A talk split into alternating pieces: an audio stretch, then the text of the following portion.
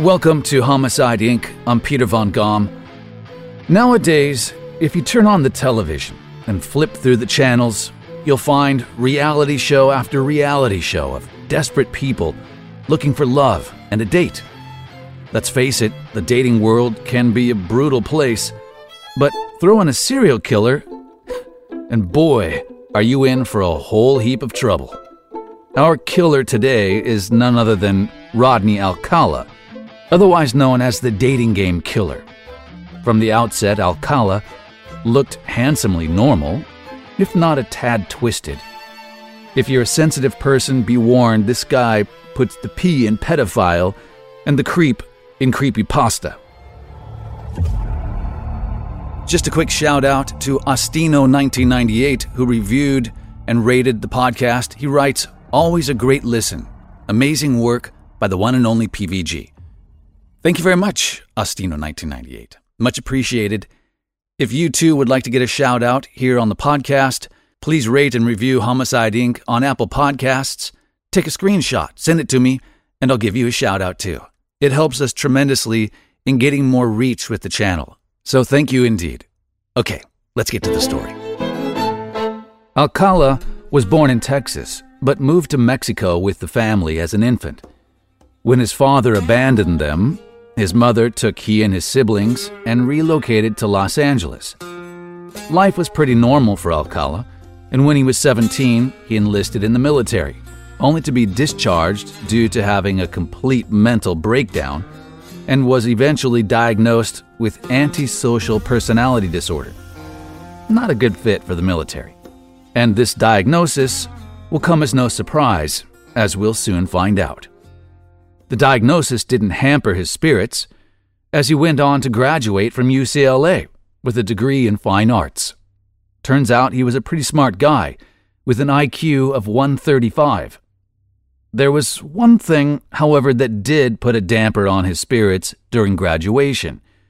A couple days before, he had lured eight year old Tali Shapiro into his car and took her straight back to his apartment, where he sexually assaulted her and beat her bloody with a steel pipe. Thankfully, a man who happened to be out in the street saw Tali enter Alcala's car and was concerned and followed them to Alcala's apartment. He could see something wasn't right, and he called the police, probably saving her life. Fortunately for Tali, the police got to her in time. Unfortunately for Alcala, it meant he needed to get out of town and fast. To evade his warrant for arrest, Alcala cleverly fled the state and enrolled for film school at NYU under a new name, John Berger. Now, I don't know about you, but most people who are wanted for arrest would lay low, keep out of the police's radar. But not Alcala. He did the exact opposite.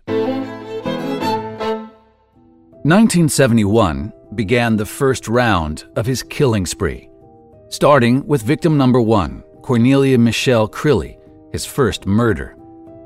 Crilley, a 22 year old flight attendant, was found raped and dead in her Manhattan apartment.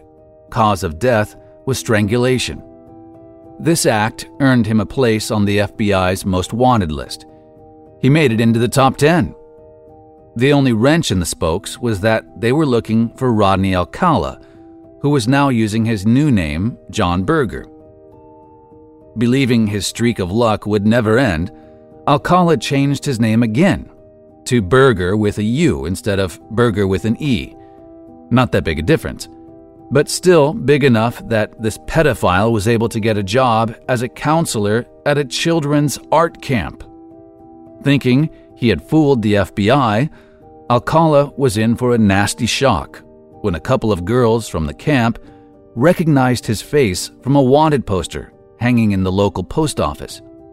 They immediately reported to the police and he was arrested shortly after, where he was extradited to California.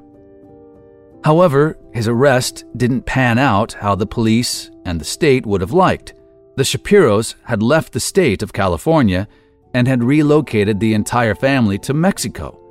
And to top it all off, they refused to let young Tali testify during Alcala's court case. This was a massive blow for the California judiciary system. Because they didn't have a primary witness, they couldn't charge Alcala with rape and attempted murder. Instead, he was convicted of child molestation and only handed a three year sentence. Barely a slap on the wrist for beating a child with a pipe. As if this could not get any more unbelievable, Alcala was released on parole after 17 months. He was only out of prison for less than two months before he was rearrested with another assault charge, giving drugs to a minor and violating his parole. In 1974, he had somehow convinced 13 year old Julie J that he would give her a lift to school. Inside the car, he forced her to smoke marijuana and kissed her on the lips. Thankfully, she managed to escape him. By now, you would have thought that the police would have learned their lesson with Alcala. But apparently not, because in 1977, he was released again to visit relatives for a week. His parole officers had let him travel on a flight by himself to New York City. Big mistake. Police believed that he had murdered Ellen Hover within seven days of arriving there. Hover, who was the granddaughter of singer Dean Martin, was reported missing by her friends on July 15, 1977. When police searched her possessions, they found a calendar date marked with John Berger. Her remains were found a year later in 1978, buried in a shallow grave on the Rockefeller estate. Yes, those Rockefellers. One can only assume that Ellen Hover had some friendly association with the Rockefellers, due to her being Dino's grandkid. Perhaps they had attended a party there. Police at that time didn't arrest him due to insufficient evidence. So, as usual, he had gotten away with it. For now. Deciding he needed to do something constructive with his time, Besides uh, murdering and being a general creep, he got a job at the LA Times as a typesetter. Thank God, not a babysitter. This was perfect for him, as working at the LA Times gave him credibility for what he was about to do next. It was during this period of 1978 and 79 that his true creepiness came out. Alcala who was now back to using his real name and had somehow managed to get a job with his criminal record, began pretending that he was a photographer for the LA Times. Using his handsome face and natural charm, he managed to convince at least a couple hundred young men and women to pose for his photos. Some of Alcala's victims said he would tell women he was a fashion photographer and show them his company card. Another one of his favorite lies was to tell his victims that he was entering them in a contest. A large number of the models were never seen or heard from again after meeting with him. One of his co workers at the time had explained that Alcala would bring these photographs into the office and show them to his friends. The co worker admitted she thought the subject matter was disturbing, as most were sexually explicit in nature. When she asked him why many of the girls and boys were naked, he had replied that their mothers had asked him to do so. Right. Like, that's not weird. But clearly, the coworker found it an acceptable answer and dropped the subject, leaving Alcala to do as he pleased. 17 year old Liane Leadham was one of the lucky girls who had managed to leave Alcala's photo shoot unharmed. Leadham explained that she arrived under the impression that Alcala was a fashion photographer from the LA Times and was quite excited to have some photos taken. The illusion was shattered the moment she walked into the studio that evening. She quickly realized how weird he was. She became uncomfortable when he began to show his portfolio. Leadham described it as page after page after page of naked and explicit photos of women and young teenage boys. She left immediately. Monique Hoyt, who was 15 at the time, was not so lucky. During her photo shoot, Alcala had knocked her unconscious and assaulted her. She escaped when she became conscious again. This added another victim to his sadistic scoreboard. But this still didn't deter him.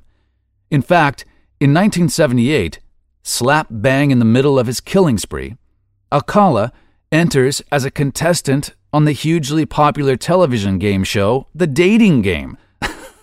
Luckily for him, the show didn't run a background check, or else they would have quickly discovered the guy was a convicted pedophile, felon, ex con, and well rounded creep de jour. His narcissism simply prevented him from keeping a low profile. Similar to popular dating show The Bachelor, the contestants are looking for the perfect partner, and Alcala felt he was the right guy for the job. And guess what? He was right. Alcala went on to win the show with his sexual innuendos. In fact, when his potential date, Cheryl Bradshaw, had asked him what kind of meal he'd be, Alcala had answered on live television, I'm called the banana, and I look really good. Peel me. Ugh, really? Well, Bradshaw obviously liked what she heard, and Alcala beat out the other two contestants to win a date with her. There was just one small problem. Throughout the show, contestants interviewed each other unseen. The focus was on the person's personality and gift to gab, which Alcala had mastered. So when Cheryl did finally meet Alcala face to face, she point blank refused to go out with him. She apparently found him creepy and disturbing. We don't blame her. Perhaps it was her rejection of him that pushed him to the breaking point, to the point where he murdered again. 12 year old Robin Samsoe. On June 20th, 1979, Samsoe's friends reported being approached by a strange man on the beach, asking if they were interested in participating in a photo shoot. Uh, I think we know where this is headed. They all felt that he was strange and declined his offer. Robin felt especially uncomfortable and asked to borrow her friend's bicycle to ride to her ballet class. That was the last time she was seen alive. Her remains were found by a park ranger 12 days later in the foothills of the Sierra Madre mountain range. Heartbroken, Samsoe's friends were able to provide the police with a sketch of what the stranger on the beach looked like. Alcala's former parole officer recognized him immediately. Taking a chance, they searched Alcala's mother's house, and their visit paid off.